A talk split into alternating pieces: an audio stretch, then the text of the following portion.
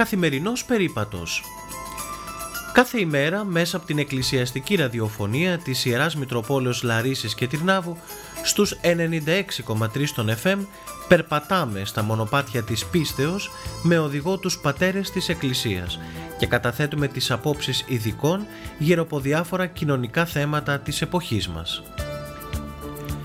Καθημερινός περίπατος. Περπατάμε μαζί για μια κοινωνία φωτεινή και ανθρώπινη.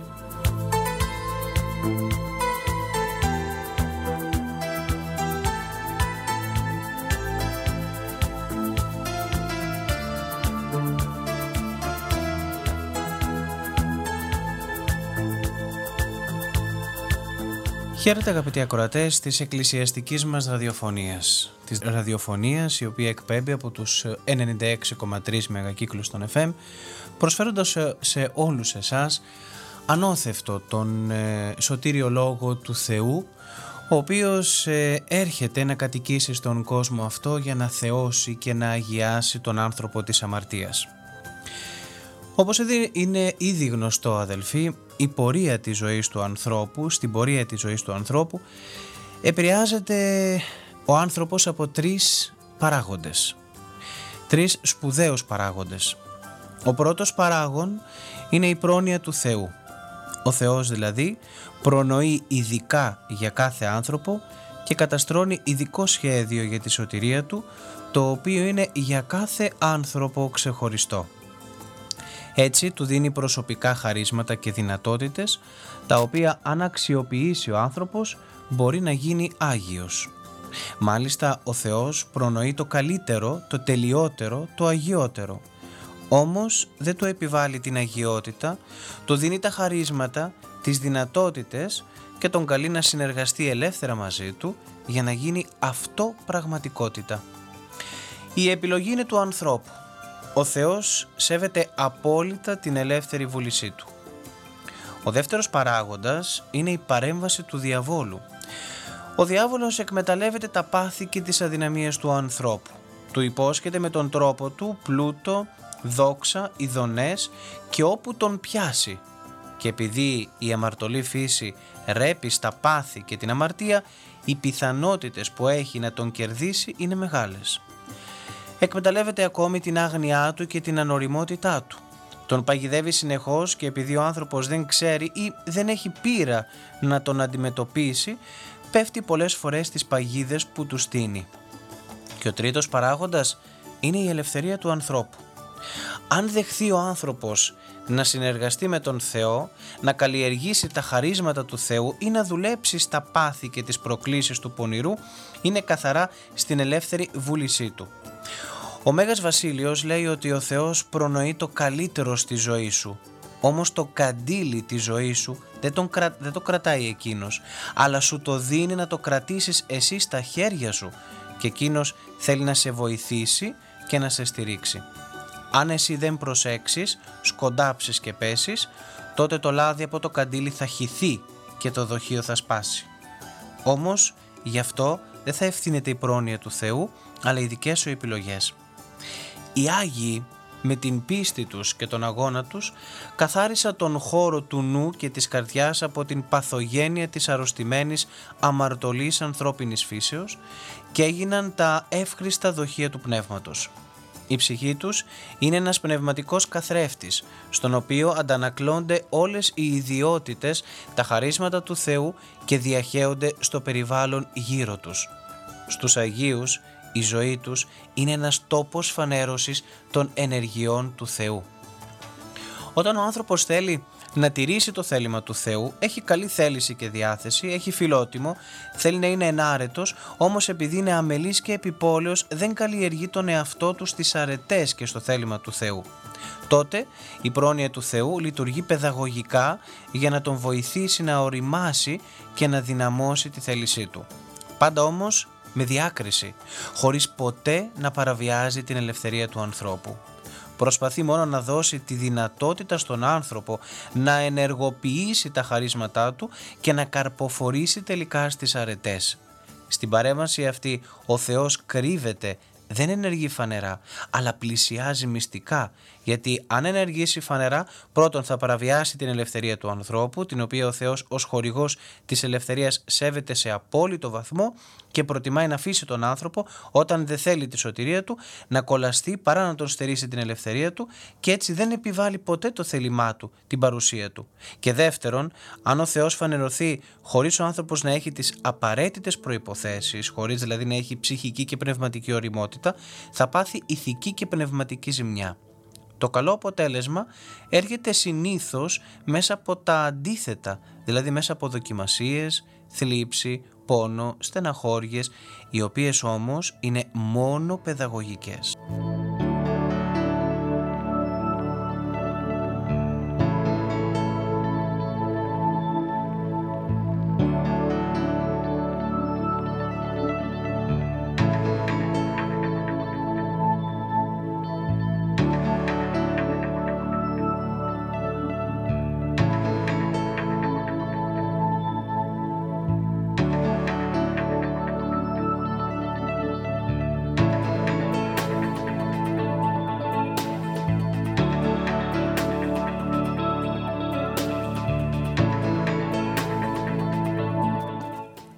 Άνθρωπος δεν θέλει να εφαρμόσει το θέλημα του Θεού, δεν θέλει να καλλιεργήσει τον εαυτό του στις αρετές, δεν θέλει να έχει καμία γνώμη και επίγνωση του Θεού, δεν θέλει να μετανοήσει, δεν θέλει τη σωτηρία του, τότε η πρόνοια του Θεού τον εγκαταλείπει σε εισαγωγικά. Τον αφήνει δηλαδή να κάνει χρήση της ελευθερίας του, της δικής του επιλογής, σεβόμενος την ελεύθερη βούλησή του, περιμένοντας τη μετάνοιά του. Και όταν μετανοήσει, τον δέχεται και αυτόν. Τον κάνει πάλι δικό του αγαπημένο παιδί και του δίνει όλα τα ευεργετήματα που έχει για τα αληθινά και γνήσια παιδιά του. Όπως ακριβώς μας περιγράφει ο Κύριος στο Ευαγγέλιο στην περίπτωση του ασώτου Ιού. Όπως τονίζει πολύ σοφά ο Άγιος Γρηγόριος ο Νήσης στον πέμπτο λόγο του, η δίκαιη κρίση του Θεού εξομοιώνεται με την δική μας διάθεση Όποια είναι η διάθεσή μας, τέτοια είναι και η κρίση του Θεού. Η πρόγνωση του Θεού, λένε οι Άγιοι Θεολόγοι Πατέρες, είναι θεωρητική και όχι πρακτική, που σημαίνει όχι γιατί σε προβλέπει ο Θεός σωσμένο, σώζεσαι ή γιατί σε προβλέπει ο Θεός κολλασμένο κολλάζεσαι, αλλά γιατί από τα καλά σου έργα συνεργούσα η χάρη του Θεού σώζεσαι και ο Θεός σε προβλέπει σωσμένο ή για τα κακά σου έργα. Αποφεύγοντας τη χάρη του Θεού κολλάζεσαι, ο Θεός σε βλέπει κολλασμένο. Όπως αλλάζει ζωή, έτσι και ο Θεός αλλάζει απόφαση. Η κρίση του Θεού εξομοιώνεται με τη δική μας προαίρεση. Ο Θεός θέλει να μας σώσει γιατί είναι φιλάνθρωπος. Εμείς όμως μπορούμε να σωθούμε γιατί είμαστε ελεύθεροι. Η χάρη του Θεού και η δική μας προαίρεση κάνουν τη σωτηρία. Αποφάσισε ο Θεός να σώσει τους δικαίους και να κολλάσει τους αμαρτωλούς. Είσαι δίκαιος, πρόσεξε μην πέσεις, γιατί η απόφαση της σωτηρίας σου γίνεται απόφαση της κολλάσεώς σου. Είσαι αμαρτωλός, πρόσεξε να μετανοήσεις, γιατί η απόφαση της κολλάσεώς σου γίνεται απόφαση της σωτηρίας σου. Θέλεις να ξέρεις πως έχουν τα πράγματα για τη σωτηρία σου; Θέλει ο Θεός γιατί είναι φιλάνθρωπος, αν θέλεις και εσύ, γιατί είσαι ελεύθερος και είσαι σεσωσμένος.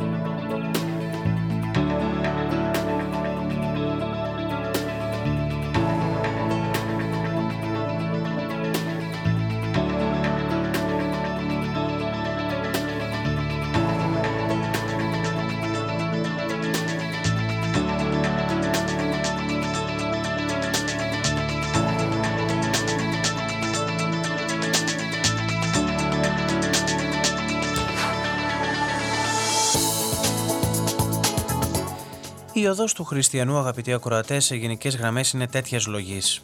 Στην αρχή ο άνθρωπος προσελκύεται από τον Θεό με τη δωρεά της χάρης και όταν έχει, μία, όταν έχει πια προσελκυθεί τότε αρχίζει μια μακρά περίοδος δοκιμασίας. Δοκιμάζεται η ελευθερία του ανθρώπου και η εμπιστοσύνη του στο Θεό και δοκιμάζεται σκληρά. Στην αρχή οι αιτήσεις προς τον Θεό, μικρές και μεγάλες, ακόμη και οι παρακλήσεις που μόλις εκφράζονται, εκπληρώνονται συνήθως με γρήγορο και θαυμαστό τρόπο από το Θεό. Όταν όμως έλθει η περίοδος της δοκιμασίας, τότε όλα αλλάζουν και σαν να κλείνεται ο ουρανός και να γίνεται κουφός σε όλες τις δεήσεις. Για το θερμό χριστιανό όλα στη ζωή του γίνονται δύσκολα. Η συμπεριφορά των ανθρώπων απέναντί του χειροτερεύει. Πάβουν να τον εκτιμούν αυτό που ανέχονται σε άλλους. Σε αυτόν δεν το συγχωρούν. Η εργασία του πληρώνεται σχεδόν πάντοτε κάτω από το νόμιμο. Το σώμα του εύκολα προσβάλλεται από ασθένειες. Η φύση, οι άνθρωποι όλα στρέφονται εναντίον του. Παρότι τα φυσικά του χαρίσματα δεν είναι κατώτερα από τα χαρίσματα των άλλων, δεν βρίσκει ευνοϊκές συνθήκες να τα χρησιμοποιήσει. Επιπλέον, υπομένει πολλές επιθέσεις από τις δαιμονικές δυνάμεις και το αποκορύφωμα είναι ανυπόφορη θλίψη από τη θεία εγκατάλειψη. Τότε κορυφώνεται το πάθος του, γιατί πλήττεται ο όλος άνθρωπος σε όλα τα επίπεδα της υπάρξεώς του. Ο Θεός εγκαταλείπει τον άνθρωπο. Είναι δυνατό αυτό; Και εν τούτης, στη θέση του βιώματος της εγκύτητας του Θεού έρχεται στην ψυχή το αίσθημα πως εκείνος είναι απείρος, απροσίτος, μακριά, πέρα από τους αστρικούς κόσμους και όλες οι επικλήσεις προς Αυτόν χάνονται αβοήθητες στο αχανές του κοσμικού διαστήματος. Η ψυχή εντείνει εσωτερικά την κραυγή της προς Αυτόν, αλλά δεν βλέπει ακόμα ούτε βοήθεια, ούτε προσοχή. Όλα τότε γίνονται φορτικά. Όλα κατορθώνονται με δυσανάλογα μεγάλο κόπο. Η ζωή γεμίζει από μόχθους και αναδεύει μέσα στον άνθρωπο το αίσθημα πως βαραίνει πάνω του η κατάρα και η οργή του Θεού.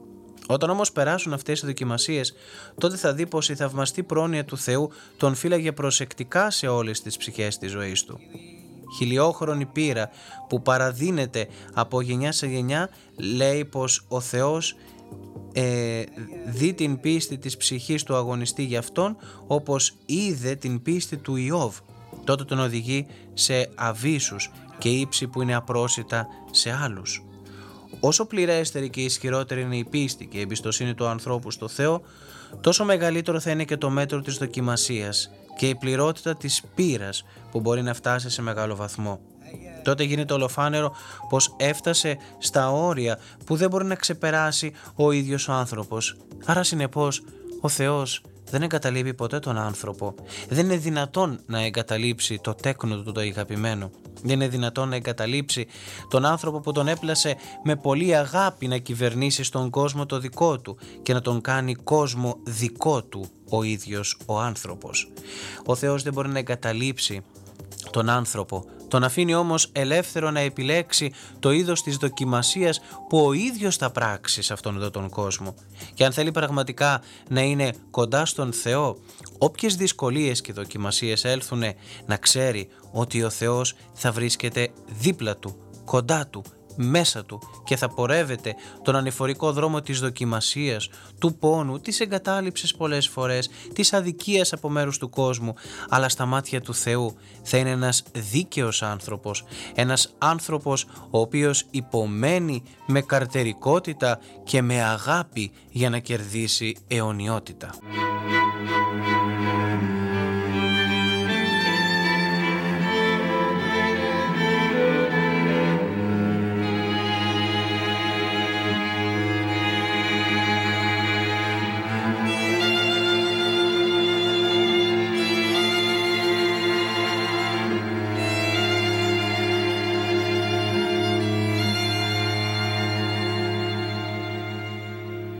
Οι δυσκολότερες ερωτήσεις για έναν χριστιανό ίσως σχετίζονται με την ύπαρξη του κακού.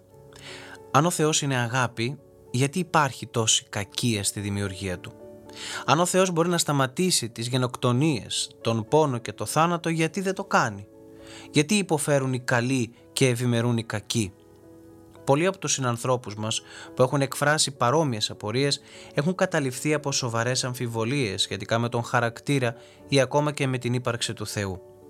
Αρκετοί έχουν εγκαταλείψει τον χριστιανισμό και τον προσωπικό Θεό για να δεχθούν μια αόριστη, απρόσωπη πνευματική οντότητα ή τον αγνωστικισμό. Μία πρώτη σκέψη είναι ότι ο Θεός θα μπορούσε να δημιουργήσει έναν διαφορετικό κόσμο, ο οποίος θα ήταν απαλλαγμένος από το κακό. Οι πέτρες, το νερό, η ατμόσφαιρα, τα φυτά, ακόμα και τα ζώα, τα οποία συμπεριφέρονται σύμφωνα με τα ένστικτά τους, κάνουν απλά ό,τι προγραμματίστηκαν να κάνουν. Αλλά στη δημιουργία των όντων, όπως οι άνθρωποι και οι άγγελοι, με πρωτοτυπία, φαντασία και ικανότητα να σκεφτούν και να δημιουργήσουν, υπάρχει ένας κίνδυνος. Τα πλάσματα με νοημοσύνη και ελεύθερη βούληση μπορούν να κάνουν πράγματα που δεν προγραμματίστηκαν να κάνουν.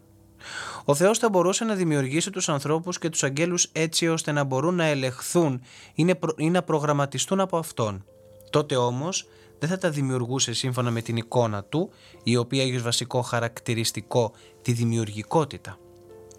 Μερικοί προβληματίζονται με την ιδέα ότι παρότι ο Θεός ήξερε εκ των προτέρων όλα τα δεινά, τη δυστυχία και τον πόνο που θα λάμβανε χώρα, προχώρησε στο σχέδιό του να δημιουργήσει τον άνθρωπο. Προείδε άραγε ο Θεός κάθε περίπτωση πόνου και δεινών. Νομίζουμε ότι αν απαντήσουμε καταφατικά τότε εξυψώνουμε τον Θεό, αλλά διαβάζοντας την Αγία Γραφή δεν βρίσκουμε καμία απόδειξη που να την υποστηρίζει. Το χωρίο του Ισαΐα και παρόμοιες περικοπές μας δείχνουν ότι ο Θεός εξ αρχής αναγγέλει το τέλος, αλλά δεν διδάσκουν ότι ξέρει κάθε ενδιάμεση λεπτομέρεια.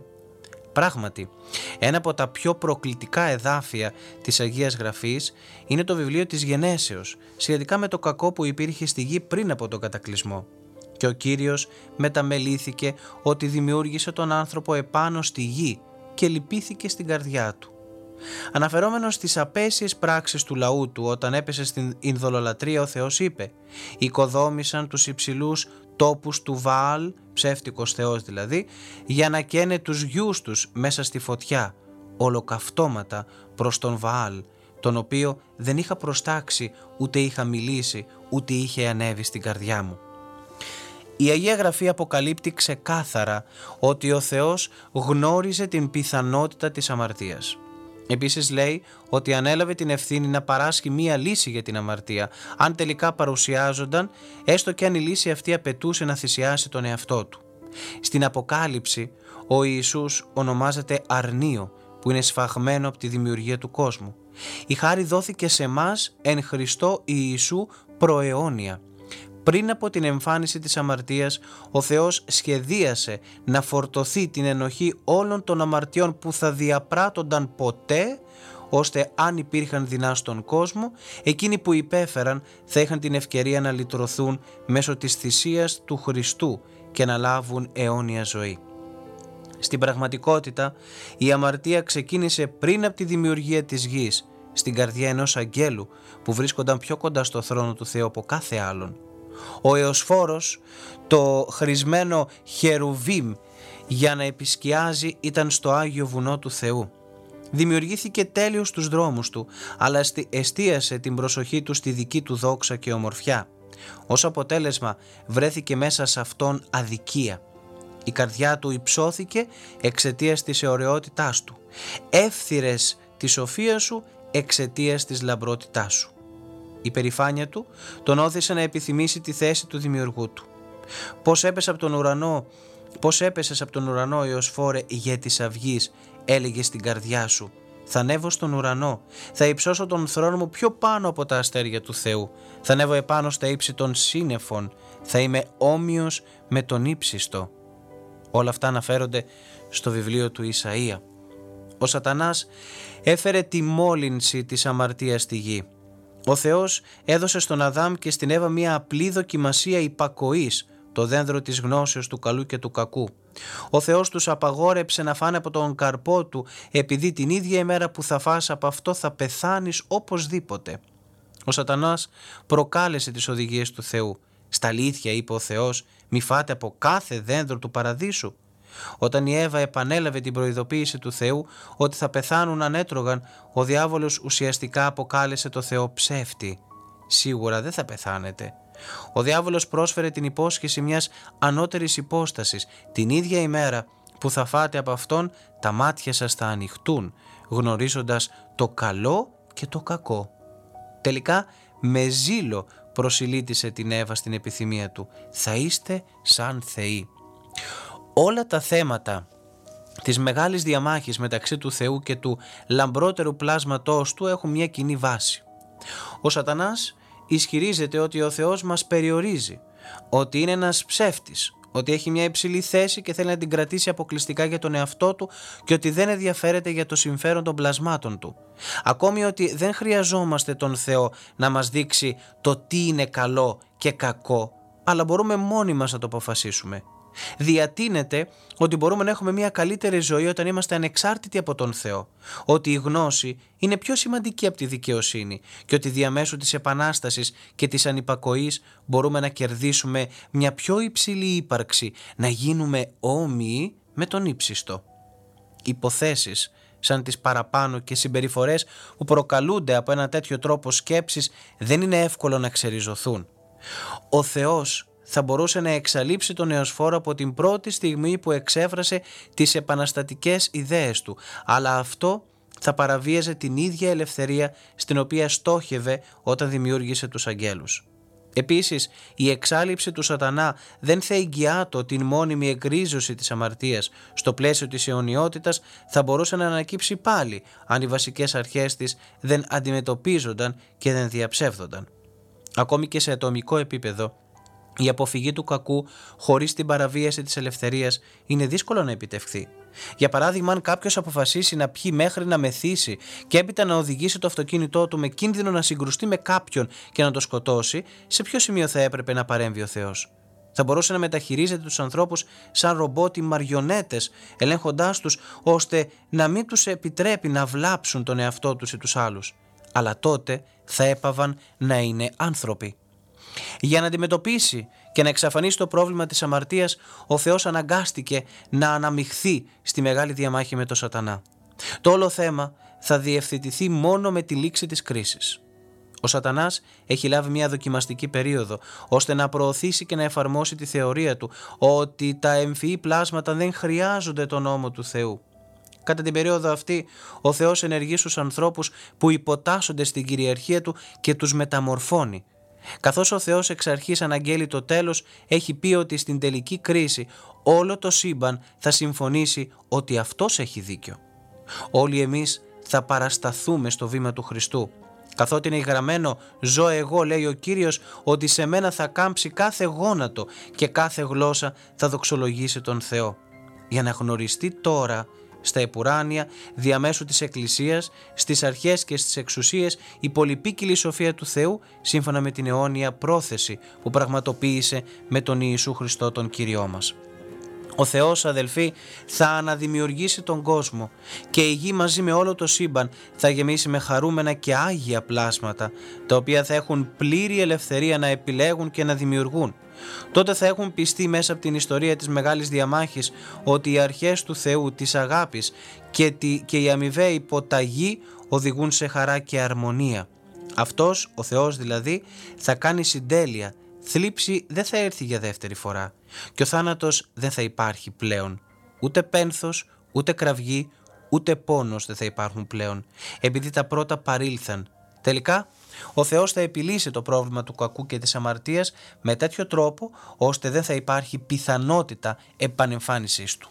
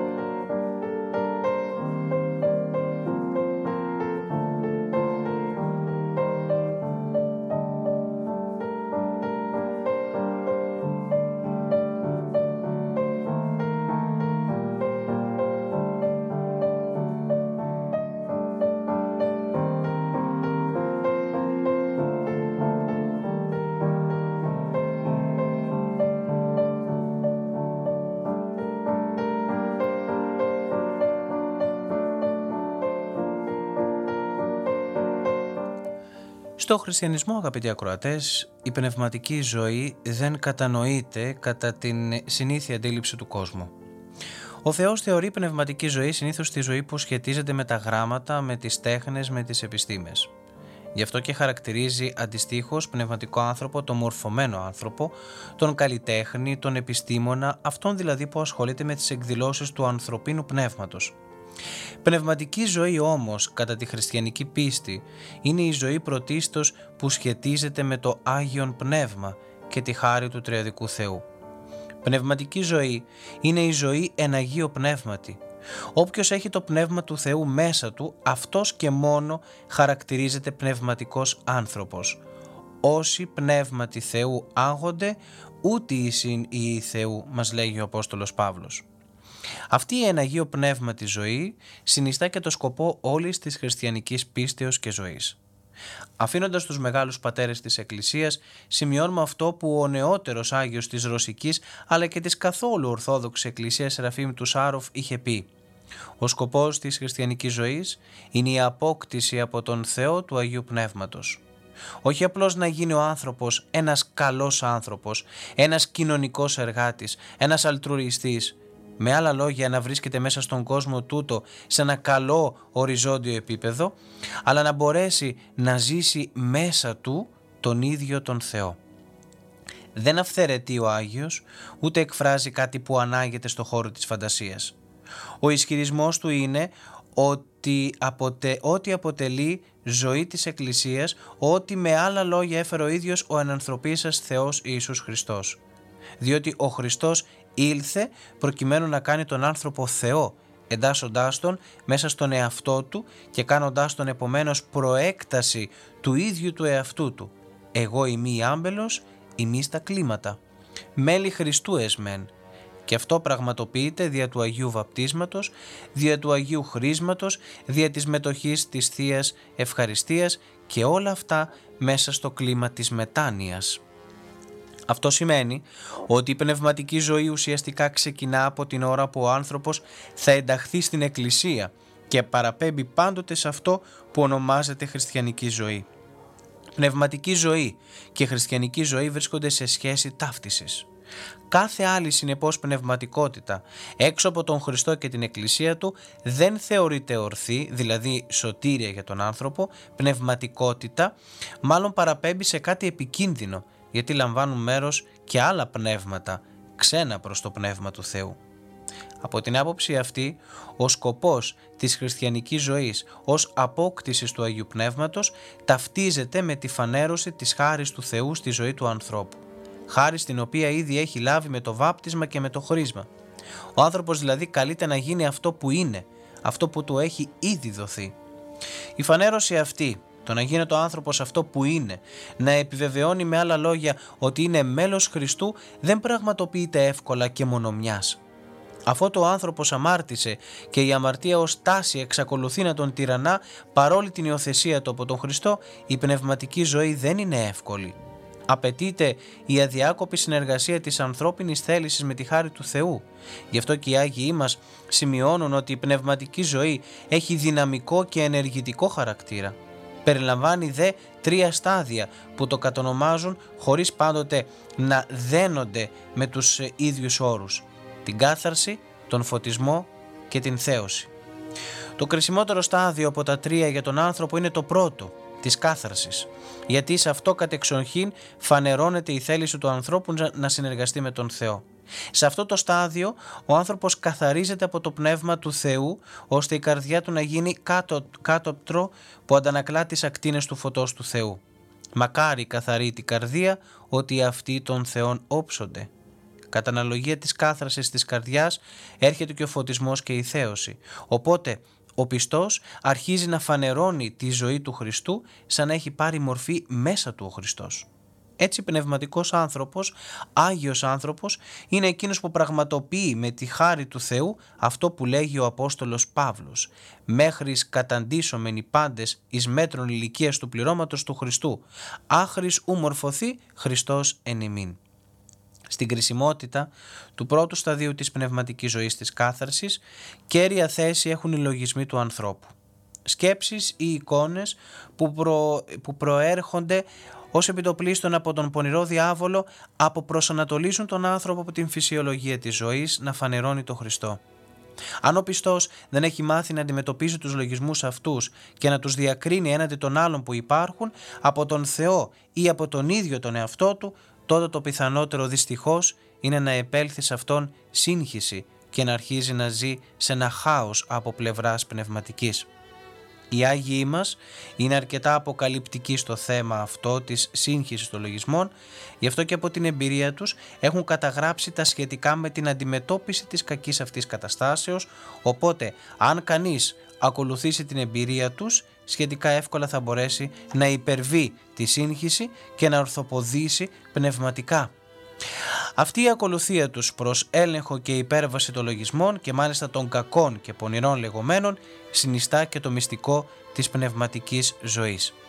Τη σημασία αποκτήσεως αυτού του μυστικού καταλαβαίνει κανείς αν σκεφτεί ότι κατά το πλήστον τα ψυχολογικά λεγόμενα προβλήματα σχετίζονται με τους λανθασμένους τρόπους αντιμετώπισης των λογισμών.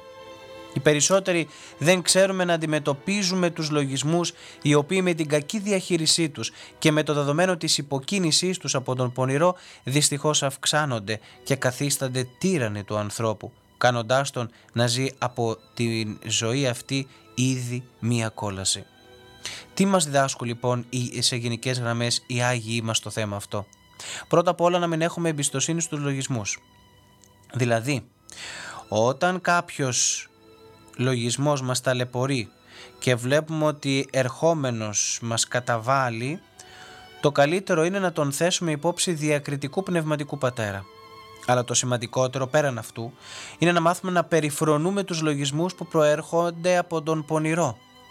Πώς θα ξέρουμε ποιος λογισμός είναι εκ του πονηρού; Από το τι διάθεση προκαλεί στην καρδιά του ανθρώπου. Ο πονηρός λογισμός συνήθως προκαλεί φόβο, ταραχή, κακή διάθεση στον άνθρωπο, ενώ ο εκ Θεού το αντίθετο, αγάπη προς τον άλλον, ειρήνη, καλή ψυχική διάθεση. Το κριτήριό μας το δίδαξε ο ίδιος ο Κύριος. Το δένδρον εκ του καρπού γινώσκεται. Και ό,τι λοιπόν μας προκαλεί ταραχή, ξέρουμε την ε, προέλευσή του. Το σημειώνουν και οι Ιώσοι Βαρσανούφιος και Ιωάννης. Ή τις βλέπεις, είτε, είτε ακούεις, ή τη λογίζει καν μικρόν ταραχθείς των δαιμόνων εστί τούτο. Βλέπεις κάτι, ακούς κάτι, λογίζεσαι κάτι και βλέπεις ότι ταράζεσαι, από πίσω μάλλον κρύβεται ο διάβολος. Η κατάθεση λοιπόν του λογισμού σε διακριτικό όπως είπαμε πνευματικό και η περιφρόνηση των λογισμών που μας ταράσουν είναι τελικώς ίσως το σημαντικότερο μυστικό της πνευματικής ζωής. Η περιφρόνηση αυτή επιτυγχάνεται όχι με την απλή άρνησή μας να μην δεχόμαστε ένα λογισμό, μια τέτοια ενέργεια δυναμώνει το λογισμό, αλλά με την θετική στροφή του νου μας σε ό,τι είναι καλό και αποδεκτό από το Θεό. Και αυτό δεν είναι άλλο από τη στροφή προς το Χριστό στη θέση του κακού λογισμού να βάζουμε τον αγαθό λογισμό, τον Χριστό και τη διδασκαλία του, τη ζωή και τα λόγια των Αγίων μας. Να πως ξεπερνιέται το πρόβλημα. Ο Άγιος Γέροντας Πορφύριος το εξέφρασε με τον απλούστερο και αμεσότερο ίσως τρόπο. Το σκοτάδι δεν το πυροβολούμε, απλώς ανάβουμε το φως. Στροφή προς το φως του Χριστού και επιμονή σε αυτό. Η διαδικασία από τον κόσμο αυτό ευρέσεως ήδη του ίδιου του παραδείσου.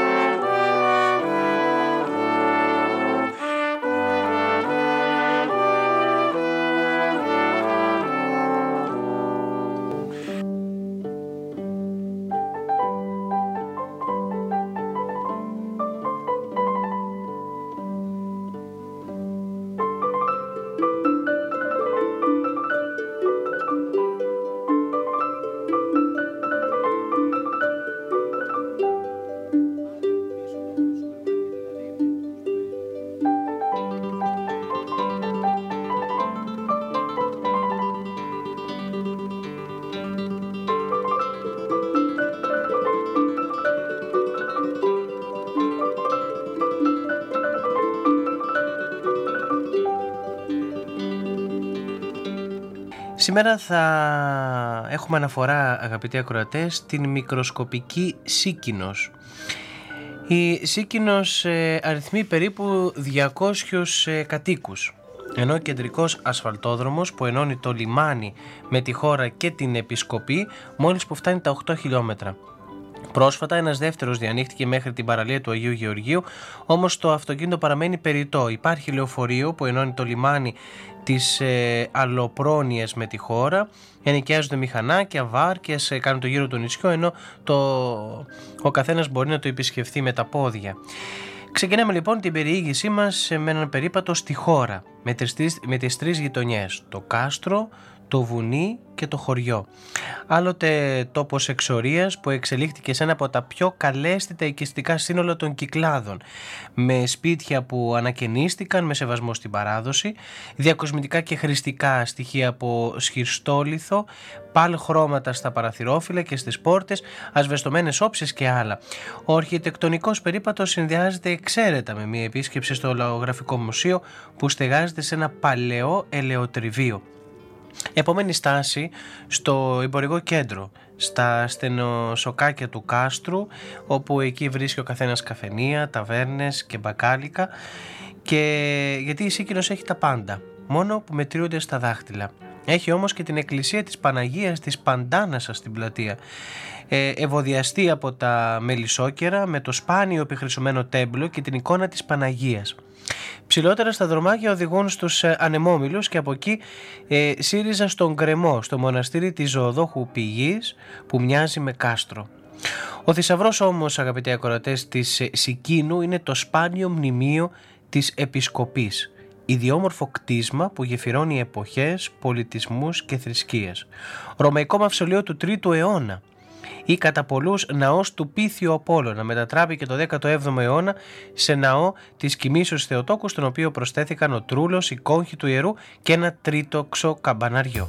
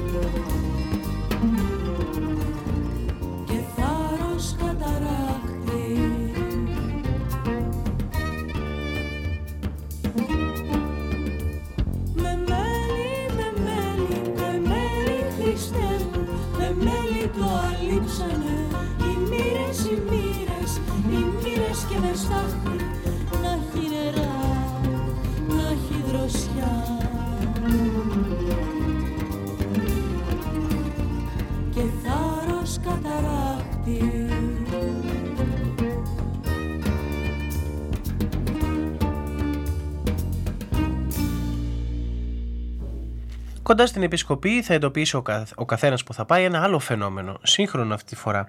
Είναι το ηνιοποιείο του Γιώργου Μάναλη. Ένας μοναδικός αμπελώνας για να υπενθυμίζει το αρχαίο όνομα του νησιού, την Ινόη. Ένας καλέσθητο χώρος με θέα σε όλο το Αιγαίο, με μεζέδες από το κτήμα του ιδιοκτήτη και καλό κρασί εξελίσσεται σε σήμα κατά τεθέν του νησιού. Η ακολύμπη μπορεί ο καθένας να επιλέξει εύκολες προσβάσεις από το λιμάνι της ε, Αλοπρόνια με τις ε, Αλμύρες και τα καφέ, τον Ιδηλιακό Άγιο Γεώργιο για τον οποίο υπάρχουν τακτικά δρομολόγια με το λεωφορείο, αλλά και το ήσυχο Διαλυσκάρι που συνδέεται με χωματόδρομο. Διαφορετικά, ο γύρος του νησιού με βάρκα ή τα μονοπάτια θα προσφέρουν αρκετές εναλλακτικέ ε, λύσεις όπως τον Μάλτα, τα ε, Σαντορινεακά, τον Αϊγιάννη και τον Άγιο Παντελεήμονα. Είναι ένα τοπίο το οποίο το επισκέπτει ο καθένας και το χειμώνα έχοντας ενώπιόν του την ησυχία του Αιγαίου.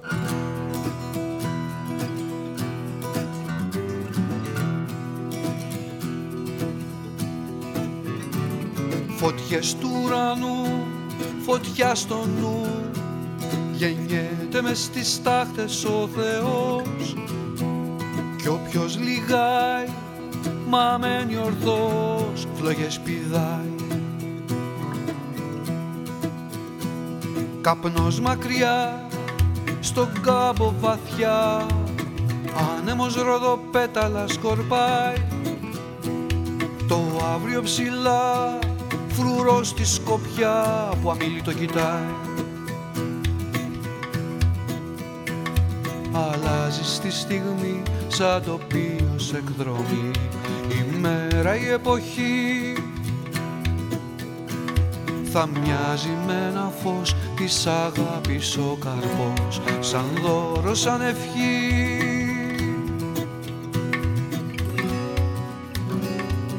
Κήπος μικρός, η ψυχή μου κλειστός θάλασσα μεγάλη να ανοιχτεί. Να έχω βοηθό σύμμαχο αγνό σ' αυτό το λαμπαρδιάρι το καιρό. Φωτιές του ουρανού, φωτιά στο νου Γεννιέται μες στις τάχτες ο Θεός. Κι όποιος λιγάει, μα μένει ορθός Λόγες πηδάει. Αλλάζει στη στιγμή σαν τοπίο σε εκδρομή. η μέρα η εποχή. Θα μοιάζει με ένα φως της αγάπης ο καρπός σαν δώρο, σαν ευχή.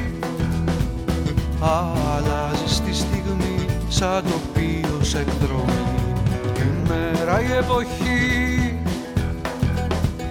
Θα μοιάζει με ένα φως της αγάπης ο καρπός σαν δώρο, σαν ευχή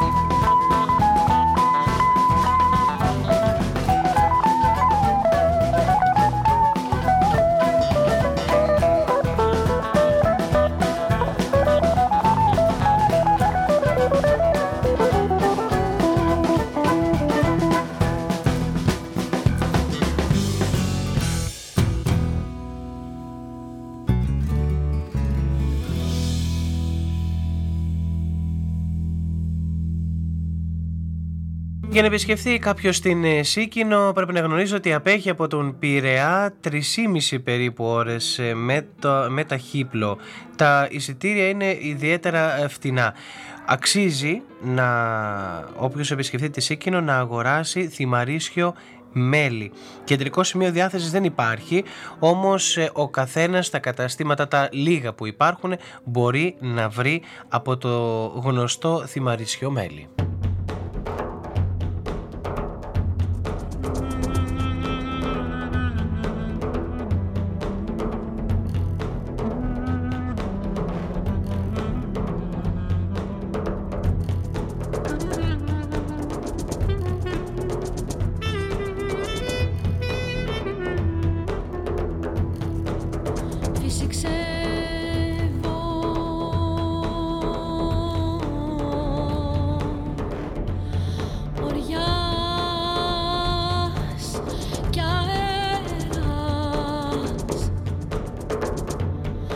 fiction.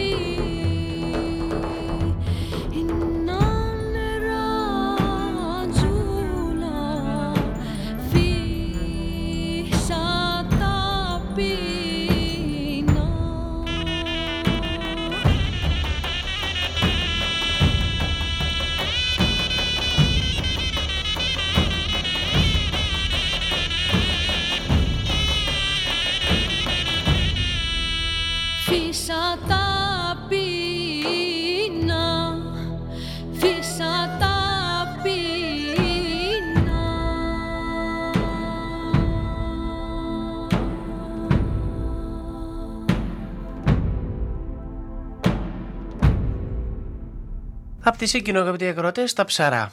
Τα ψαρά που στα ψαρά για να πας σαν προσκυνητής έτοιμος να χάσεις την καρδιά σου και να την ξανακερδίσεις ε, αξίζει, είχε πει κάποτε ο, Νίκος, ο Νίκος Γιαλούρης αναφερόμενος στον εμώνυμο θαλασσοδαρμένο βράχο του βορειοανατολικού Αιγαίου. Εμείς όμως ε, που ούτε με τα προσκυνήματα ε, κοιτάμε αλλά και την καλή μας τη διάθεση σε τέτοιες ε, περιπτώσεις ξεκινάμε λοιπόν το μικρό μας αυτό ταξίδι στα όμορφα ψαρά. Ε, το, από το Λαύριο μπορεί ο καθένας να τα επισκεφθεί, να ανέβει στο πλοίο της γραμμής και μετά από 5 ώρες μπορεί να φτάσει στα όμορφα ψαρά. Πρέπει μόλις ε, φτάσει εκεί να βρει έναν καλό, ένα καλό ξενοδοχείο με ένα όμορφο δωμάτιο με μια καταπληκτική θέα που η θέα είναι απερίγραπτη στην καταγάλανη παραλία του κάτω γυαλού και να μπορέσει να γυρίσει ε, το νησί. Τα ψαρά δεν είναι μέρος για να μένεις κλεισμένος μέσα στους τέσσερις τείχους. Την πολυπόθητη ηρεμία μπορεί να τη βρεις παντού. Το πρωί μπορεί να απολαύσεις τον καφέ σου σε μία από τις ήσυχες καφετέρειες του λιμανιού παρέα με ένα βιβλίο, ακούγοντας μόνο τον ήχο των κυμάτων. Το μεσημεράκι μπορείς να, γευμα... να γευματίσεις ένα από τα γραφικά ταβερνάκια και κατόπιν, εάν είσαι προνοητικός και έχεις φέρει μαζί σου αμάξι, να διαλέξεις μία από τις αμέτρητες παραλίες για να δροσιστείς. Μόλις πέσει η νύχτα και έπειτα από ένα γρήγορο δείπνο μπορείς να κατευθυνθείς στο μοναδικό, ε, στη μοναδική καφετέρια του νησιού και να μπορέσεις έτσι να απολαύσεις την χαλαρότητα αυτής της ε,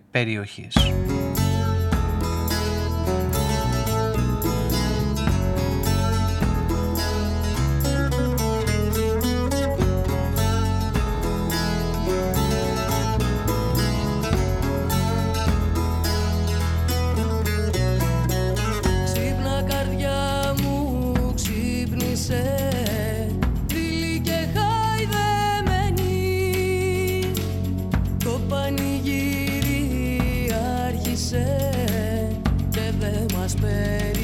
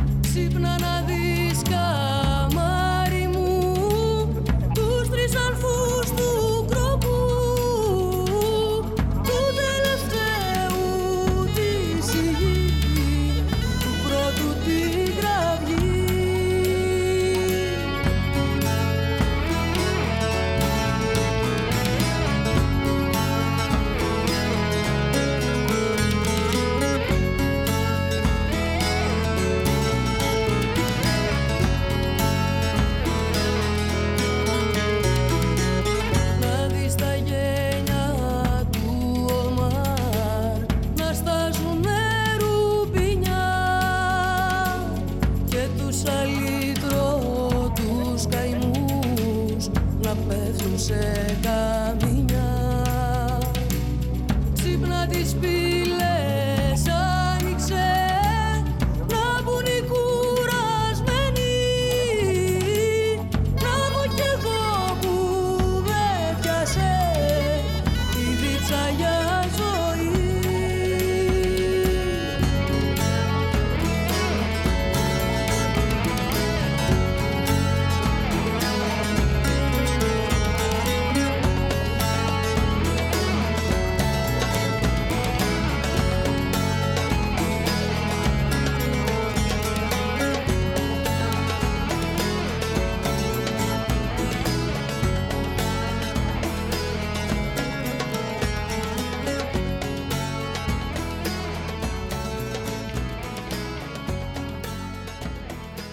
Αυτό που πρέπει οπωσδήποτε να γνωρίζει ο προσκυνητής στα ψαρά πριν έρθει το, ε, πριν πέσει η νύχτα ε, είναι το μοναστήρι της Κοιμήσεως της Θεοτόκου που αξίζει να το επισκεφθεί.